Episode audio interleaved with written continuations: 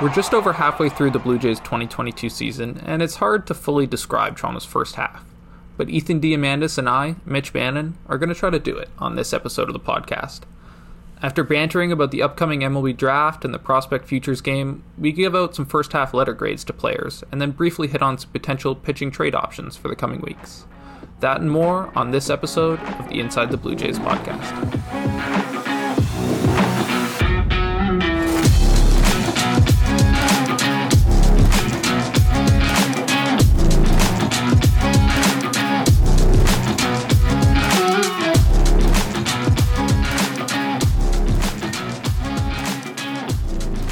Ethan, together this morning, uh, which is Thursday, we put out a story to kind of start our draft coverage for the year. The draft's in a few weeks, but uh, we both looked at collectively 10 pitchers that the Blue Jays could take, probably with their first round pick uh, at 23rd overall.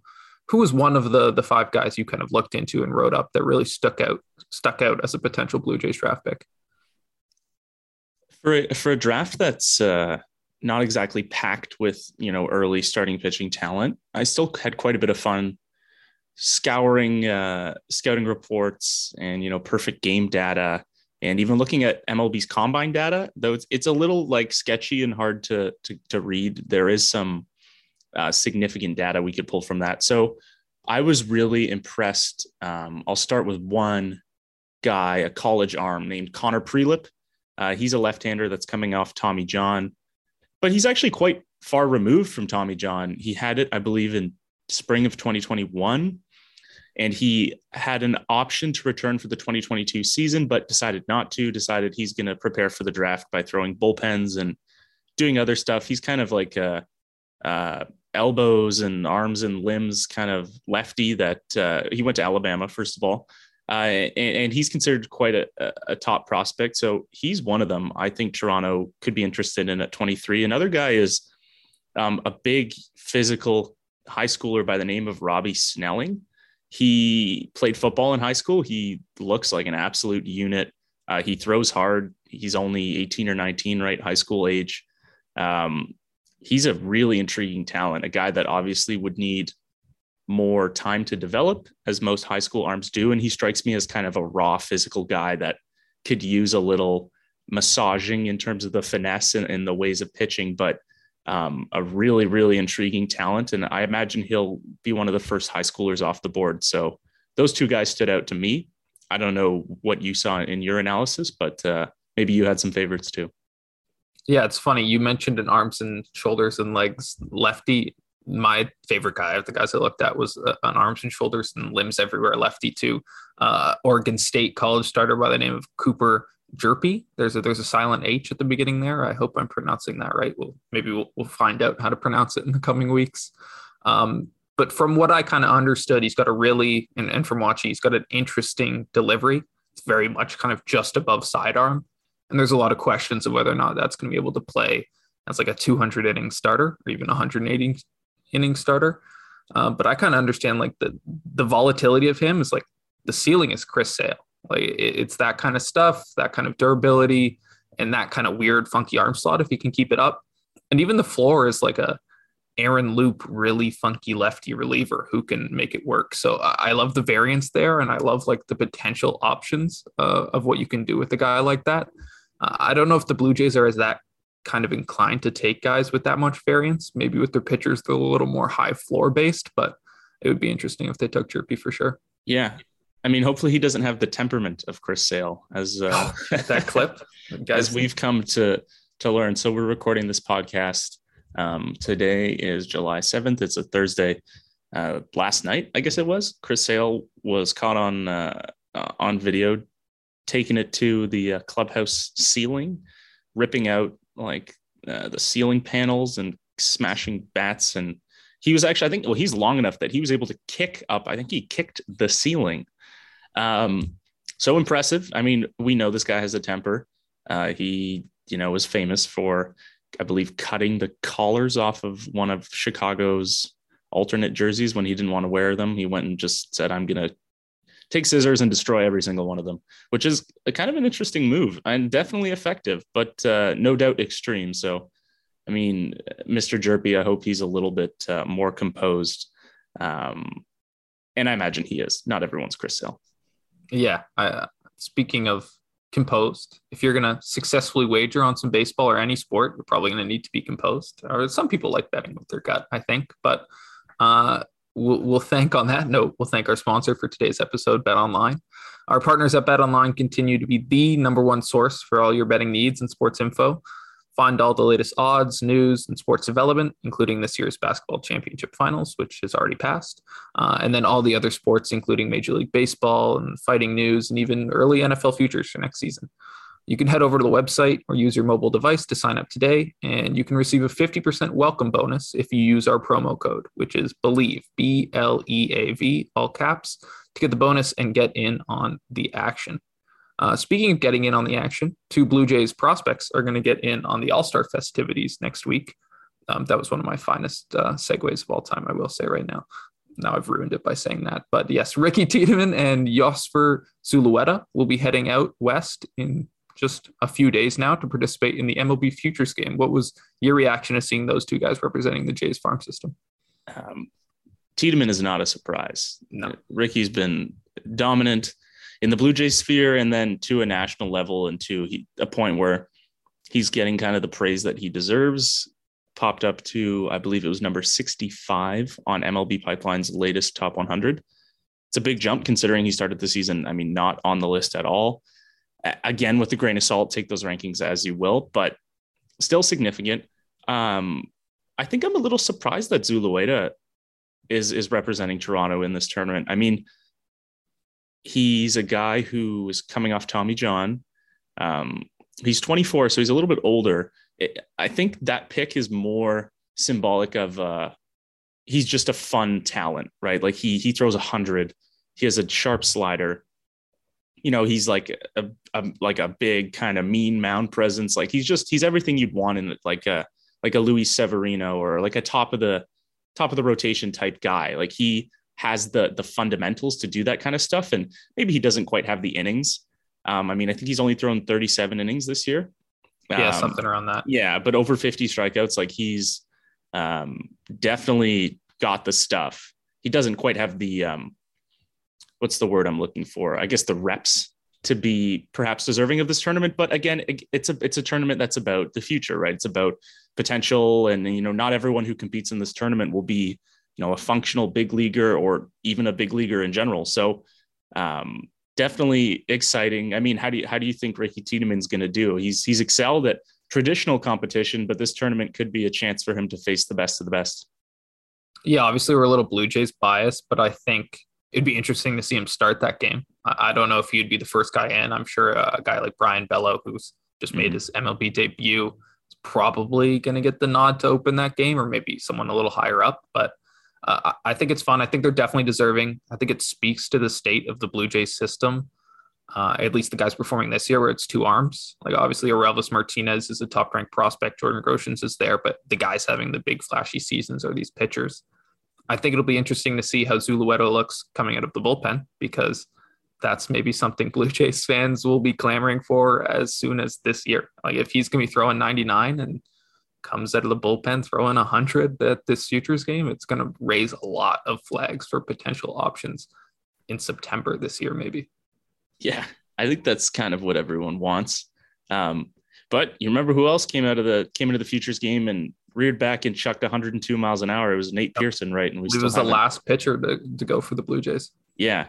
So remember that, and that was mighty impressive. I mean, I don't I don't think Nate's ever hit 102 in a major league game. I think he's gotten to 101 last year against the Yankees when he was thrown out of the bullpen. Like I think was- 101.8 is the hardest Oh. pitch in Blue Jays history.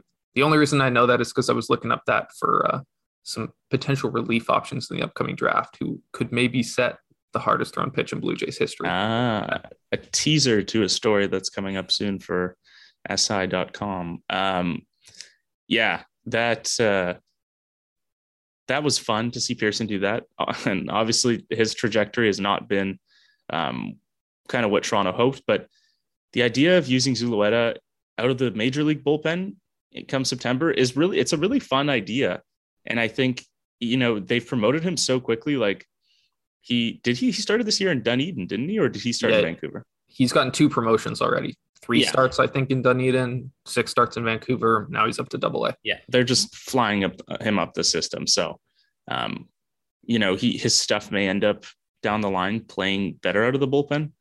Um, kind of like Nate Pearson, but hopefully a little um, more durable. Yeah, I mean, clearly Toronto's really wanting to keep its options open and not limit their young starters to a bullpen role, you know, right away, even if it might be best for the team.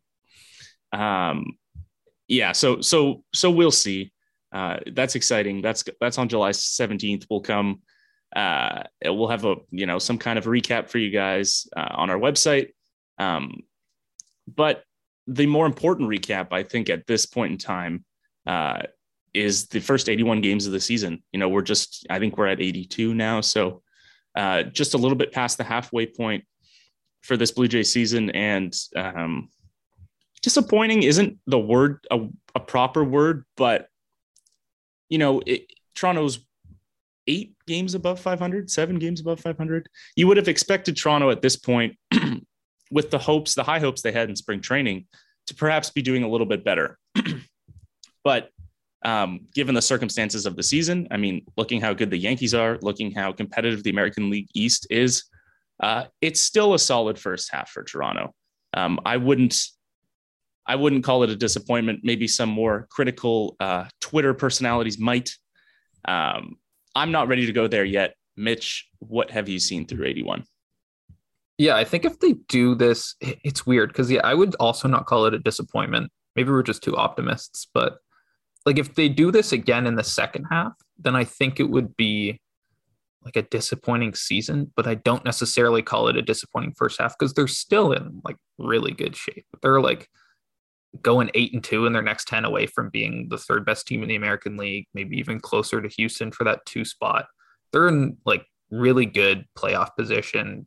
They just have to start playing a little better. I think the vibes would be good if they just started winning a few more ball games.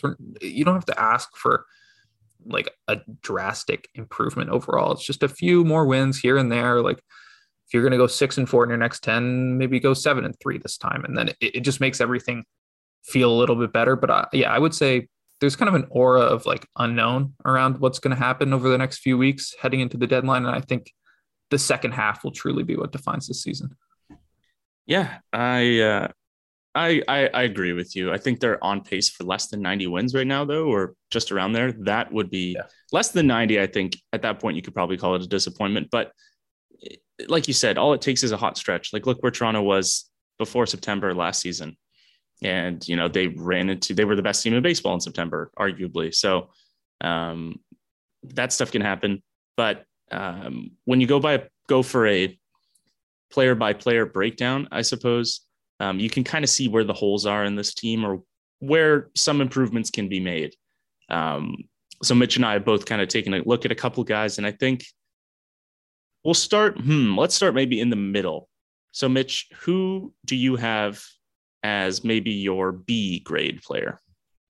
Yeah, my B grade. Starting in the middle with this guy's kind of funny, but my B grade player is Vladimir Guerrero Jr., which is it's kind of funny to I don't know how you kind of went about your grades, but mine are like relative to the specific player and kind of what we were thinking about them coming into the season, what we were thinking, what we know they can do. Obviously, Vladimir Vladimir Guerrero Jr. is not a B level player in yeah. the status of Major League Baseball, but just compared to last year, he's kind of on a B or B plus season. Like it's the OPS is over 800. You probably want to be closer to 900. The he's not on pace for 48 home runs. He's on pace for like 38 home runs. Everything's really good, but not quite the full stats we would want to see from Vladimir.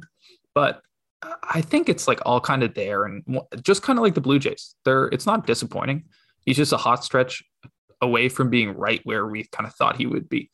And I think one kind of positive for him is that the defense has been really, really good and he's been pretty durable. I think he only got his second day off of the season uh, during that Oakland stretch. And he's like ranking well above average on outs above, outs above average at first base. And it's kind of all there for Vlad. It's just like we know he can do better. Yeah. We're not, they're by no means, actually, you know what? Book it, quote it. Mitch said Vlad's a B level player in Major League Baseball. Yeah, put the bet online uh, B level player, Vlad Guerrero Jr. no, he's not a B level player, but I get what you mean. Tempered expectations.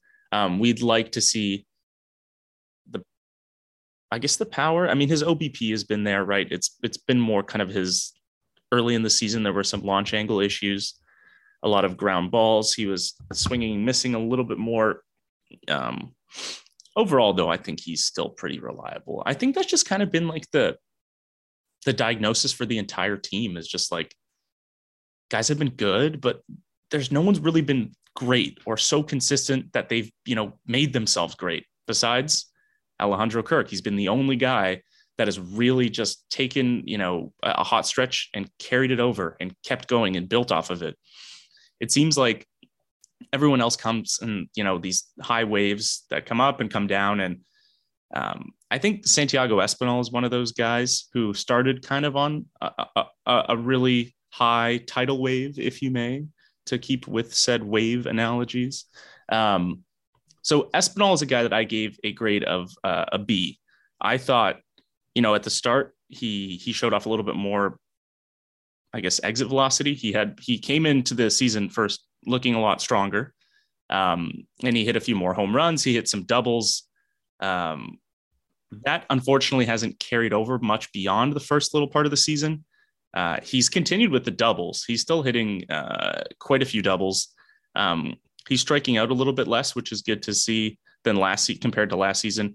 He's playing solid defense, uh, which we knew he would. I mean, I think he was in the 90 something percentile last year. He's there again this season. Uh, and he's played, you know, actually a surprising amount around the diamond. I figured he might have you know, taking a couple off days for Bo at short, but he's also, you know, when Cavan Biggio's been in the lineup, he's moved over to third. Matt Chapman's dealt with a wrist issue this year, so he's taken a little bit more time off, I think, than maybe your traditional Matt Chapman season. Um, Espinal, though, has been prone to cold stretches. I know, you know, the month of June, um, the whole team was pretty hot. I don't think Espinal was very hot. I think he's uh, a guy who goes through these cold spells. Um, and now, because of those, you know, he's averaged out to, um, you know, having a lower average exit velo uh, overall. Like, you know, he his his savant page is a little blue in that section, um, and overall his average is down from last season. So, um, I think a B again, he might actually be a B level player, but also a B in terms of, um, I guess, expectations from what we saw at the start of the year. Yeah, I think I kind of agree with that grade he's kind of exactly what I think we would have thought Santiago Espinal season would be. Like even though he's had those really high highs and kind of a bit of a cold stretch, it's kind of averaging out to what I think we would thought. He's just playing a lot more than I think people thought, which is great. Like you're being what we thought you would, just in a larger sample size. He's on pace to be like a 2.5 WAR player, which has like your eighth or ninth most important hitter is great. Like you take two and a half WAR from a guy like that every single time. Even he might push three if he gets on another heater. Uh, here, do you want to go up or down with my next guy? Let's go up. Okay, I got two A grades.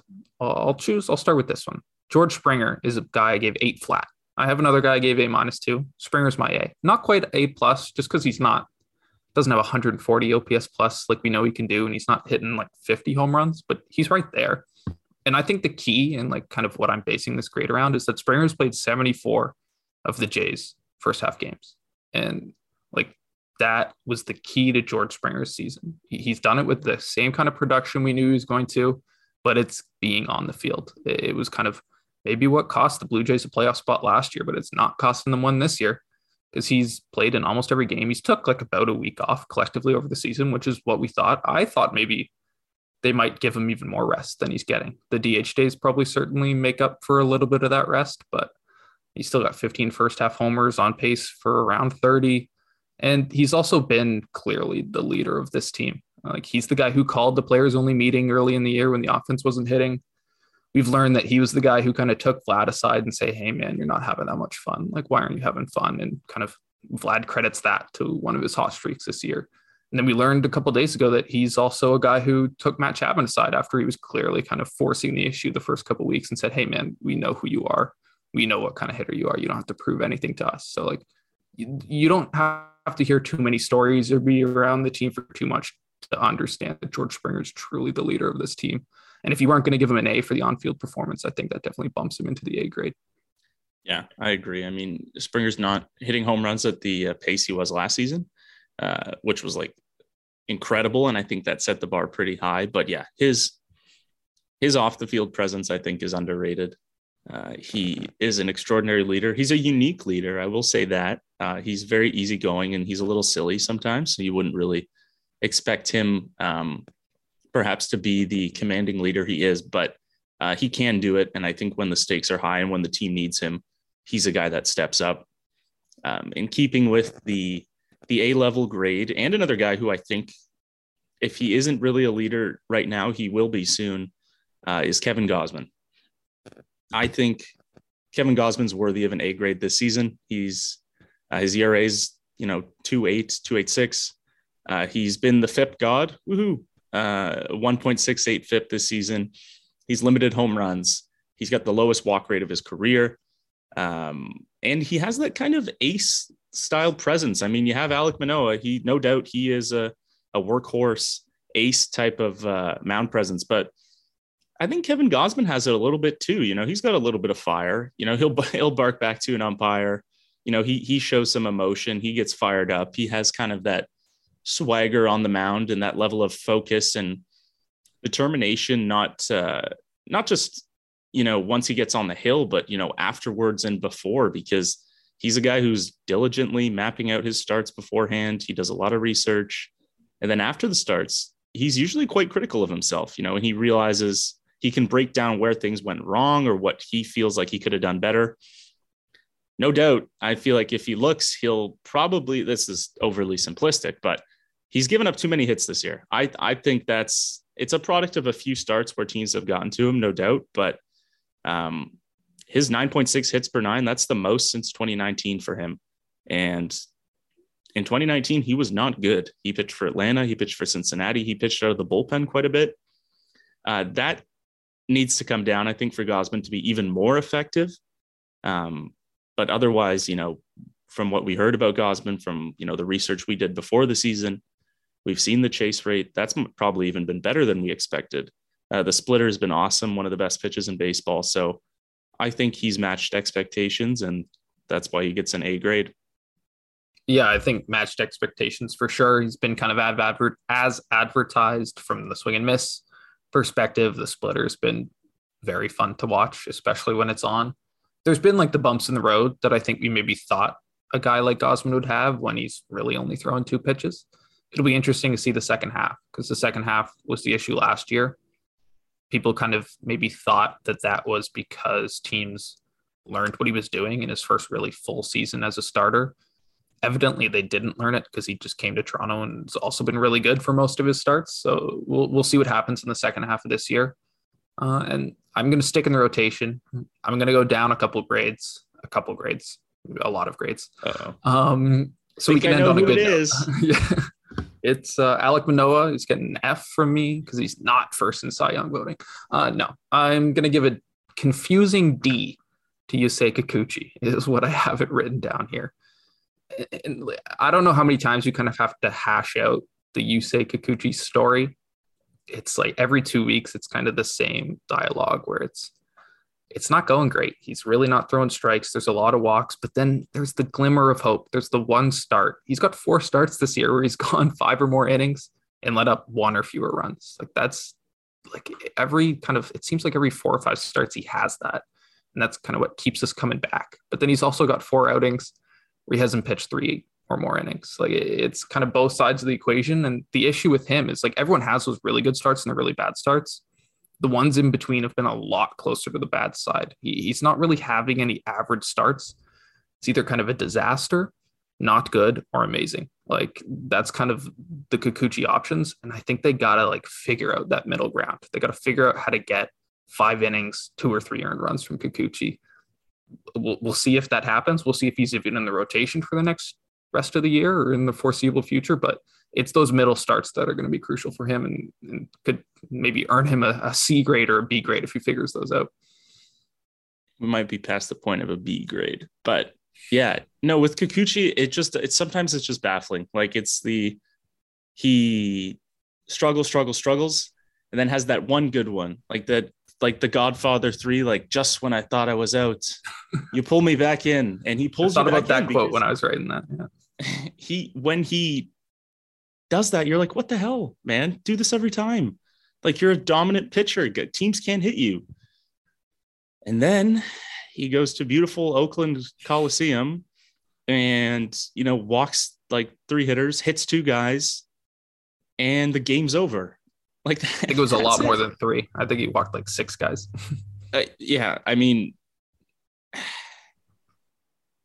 I don't know. I don't know what to say. I, I really don't. I think I think it's foolish for Toronto to let him make. Well, foolish is harsh. Like I know everything, but uh, I think Toronto needs to seriously consider skipping his next start.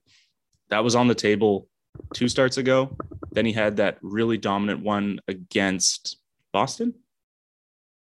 Yeah, I can't place who it was against either. I'll look it up. Keep talking. Tampa, Tampa, Tampa. Tampa, yes. Who was It Tampa? was against Tampa at Rogers Center.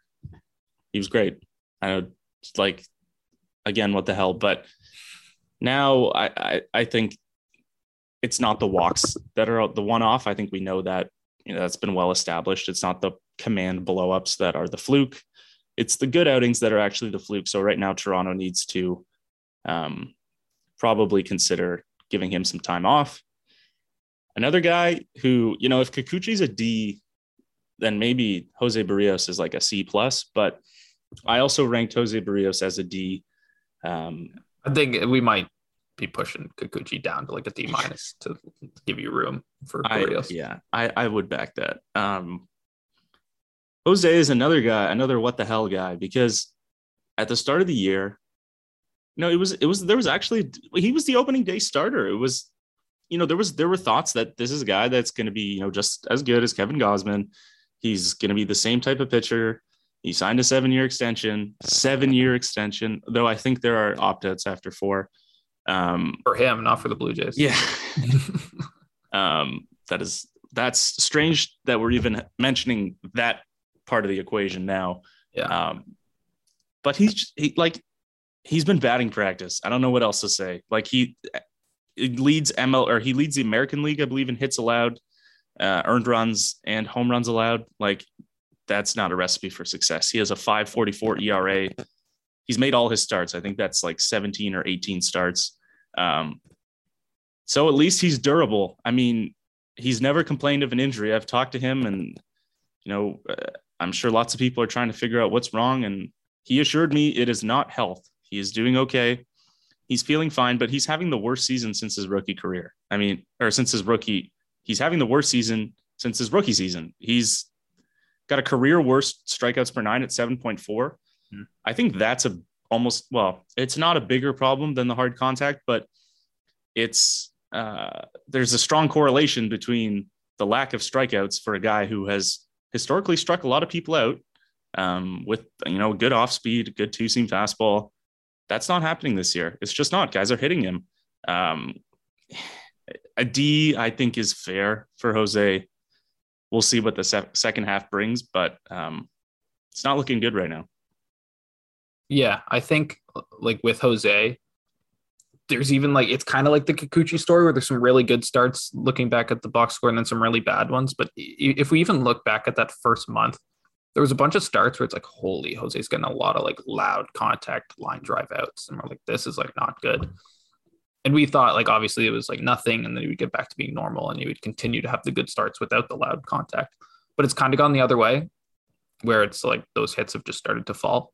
And there's been a bit of a disaster at times, but it's also like definitely I, I personally am kind of encouraged with the last start and think he'll probably get on track at least more than I'm confident in Kikuchi to do the same, just because like he has the whatever every other year except his rookie season track record. And and I think the Blue Jays and Berrios have kind of just been confused about what the issue is. And once they kind of find it, it'll be business as usual. They just gotta find it. It's the issue. And maybe it was the moving on the rubber like he did last start where he dominated Oakland. But I think we probably want to see that against some better competition before we close the book on Jose Berrios. Um, I'll go to my last guy. Uh, I'm going to finish on a high note. I don't know if you're going to finish on a high, lo- high note, but Mm-mm. Okay, well, we'll finish with a sour note then. But uh, I got Yimi Garcia at an A minus. Yeah. And I think it's the way I look at it is how like happy are you with the contract of Yimi Garcia right now, which is you got him for five million dollars next year and then a five million dollar team option the year after. And I think if you're the Blue Jays, you're thrilled to have that contract right now. It's just like the reliability and the solid play he's given you is so needed in this bullpen. Like he's had two blowups where he's kind of blown the game and almost lost them the game. But aside from that, he's been just like the exact same guy. Go outs, just gets his outs. The swing and miss is down for him. The chase rate is down, which is like an issue, but I don't think it would be an issue if like you had other guys doing it in the pen. It's only an issue because like everyone in the pens doesn't have the swing and miss right now. So and you don't pay for baseball savant rankings, but he ranks in like the top 10 percentile and like everything you would want him to like all the expected stats all the hard hit stats the control stats. He, he's right there. He's been everything they wanted and more. Obviously he's been hurt for a little bit. Maybe he joins the team in seattle and gets back but aside from the injuries he's been like him and romano and maybe Cimber have been like the dudes in the bullpen this year. Mm-hmm. um, i agree with you. A minus. Uh, i was a little skeptical on Yimi at the start of the year because just wasn't striking anybody out um, but it's impossible to deny, you know, his effectiveness when you look at the box score and he gets, you know, consecutive scoreless outings and really shuts down any threat. Uh, racing towards my last guy as we're kind of pushing the limit on time. Um, Bo Bichette, worth mentioning. I gave him a C. Again, not a C level player. I'd call it a C level season for his standards. Um, I think he's like 104 OPS plus that's not what you want. If you're Bo Bichette, I think it comes down to you know some of his on base troubles um, amplifying this season. You know he he's got a 302 OBP, 729 OPS. That's that's all right if you're Santiago Espinal, not if you're it's the exact same OPS as Espinal, or at least the same OPS plus. Oh, that's funny. Um, Bichette's on pace for almost 190 strikeouts. That's uh, that's not good. Uh, he was set back by a very, very poor April where his OPS was like 500 something. So that obviously is going to put you in a pretty big hole. I will say, though, the one thing I've noticed from Bichette, um, and the analytics don't exactly support this, um, but I think he looks a lot better on defense. I think he looks more confident, more fluid, um, just more composed. I think he he's more comfortable as a shortstop. We're seeing less of those rushed airmail throws or or or the uh, you know the, the bobbles that come from I don't know thinking too far ahead or, or thinking about the throw before you've received the ball.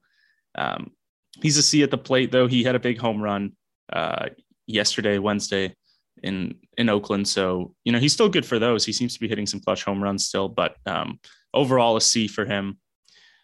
Ping ponging back, I guess, to the starting rotation. We're quickly going to go through um, a few free agent, or excuse me, a few trade options for Toronto. I know that's pitching, pitching, and pitching. Those are their three needs. Um, Mitch, who do you like as a starting pitcher trade option for Toronto at the moment? Yeah, I don't know if I'm going to steal yours, but I, I'm big Jose Quintana guy. Mm-hmm. I know you recently wrote about him as a potential trade option for Yahoo, but like he's having a hell of a season. I think the issue with him is like before this year, he's had a few years of not being good. And so if the Pirates and he's like maybe their only big deadline trade move are looking to get a haul for Jose Quintana, I probably don't want to be the team who gives up that haul for the guy without the track record. So if you're going track record, I would lean maybe more a guy like Luis Castillo. We'll see what Frankie Montas' shoulder is up up with, and maybe you pay that price. But if you want to kind of go down the rankings, I think Quintana can be like the SP3 on this team if he keeps this up. He's been so good for Pittsburgh and he brings like a different lefty look. Maybe you bump Kikuchi to the bullpen, he takes over there. Uh, yeah, I- am a Quintana guy at the right price. What about you?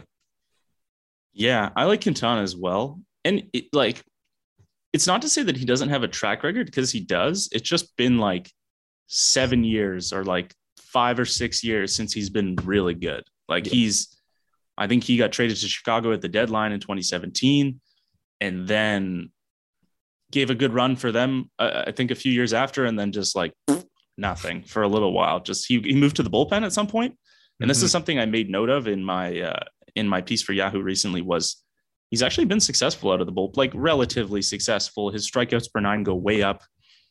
Hmm. I think Toronto honestly needs that kind of flexibility right now. Like if they aren't sure on Kikuchi, and if you know, well, it's it starts there with not being sure on Kikuchi. Of course, Stripling could move back to the rotation, but if you also if you trade for a guy and he and it doesn't work out, you know he's got to have some flexibility to move to the bullpen. I think so. Quintana's a guy I think that could do that. He might not want to, and other teams might you know pick him up to be a guaranteed uh, starter in their rotation. I don't know who needs him more than Toronto, but um, I like the idea of some flexibility, a, a guy who can pitch in the bullpen. Uh, another guy who can do that is Chad Kuhl in Colorado. Uh, he has some experience pitching out of the bullpen. Um, he's had a, a kind of a wonky good season in Colorado. He's barely striking anybody out, but you know he keeps the ERA down. Um, he's kind of high in walks, I think, as well. Um, but again, still been successful through a complete game against the Dodgers. Complete That's game impressive. shutout by the looks of it. Complete game shutout of the Dodgers. per Mitch Bannon. Um, that that's impressive. His fastball not good, really, not really anything special. His slider, one of the best pitches in baseball. That was definitely my big takeaway from researching him.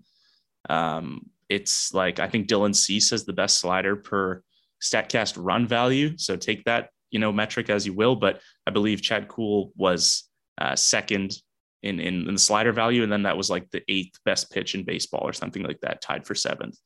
Um, really, really kind of intriguing. It's it's weird to be intrigued by kind of like a middling, uh, like a, a middle tier Colorado starter, but that's just the state of the trade market right now. You know, there's no last year was Max Scherzer, Trea Turner, like there's some big big names out there.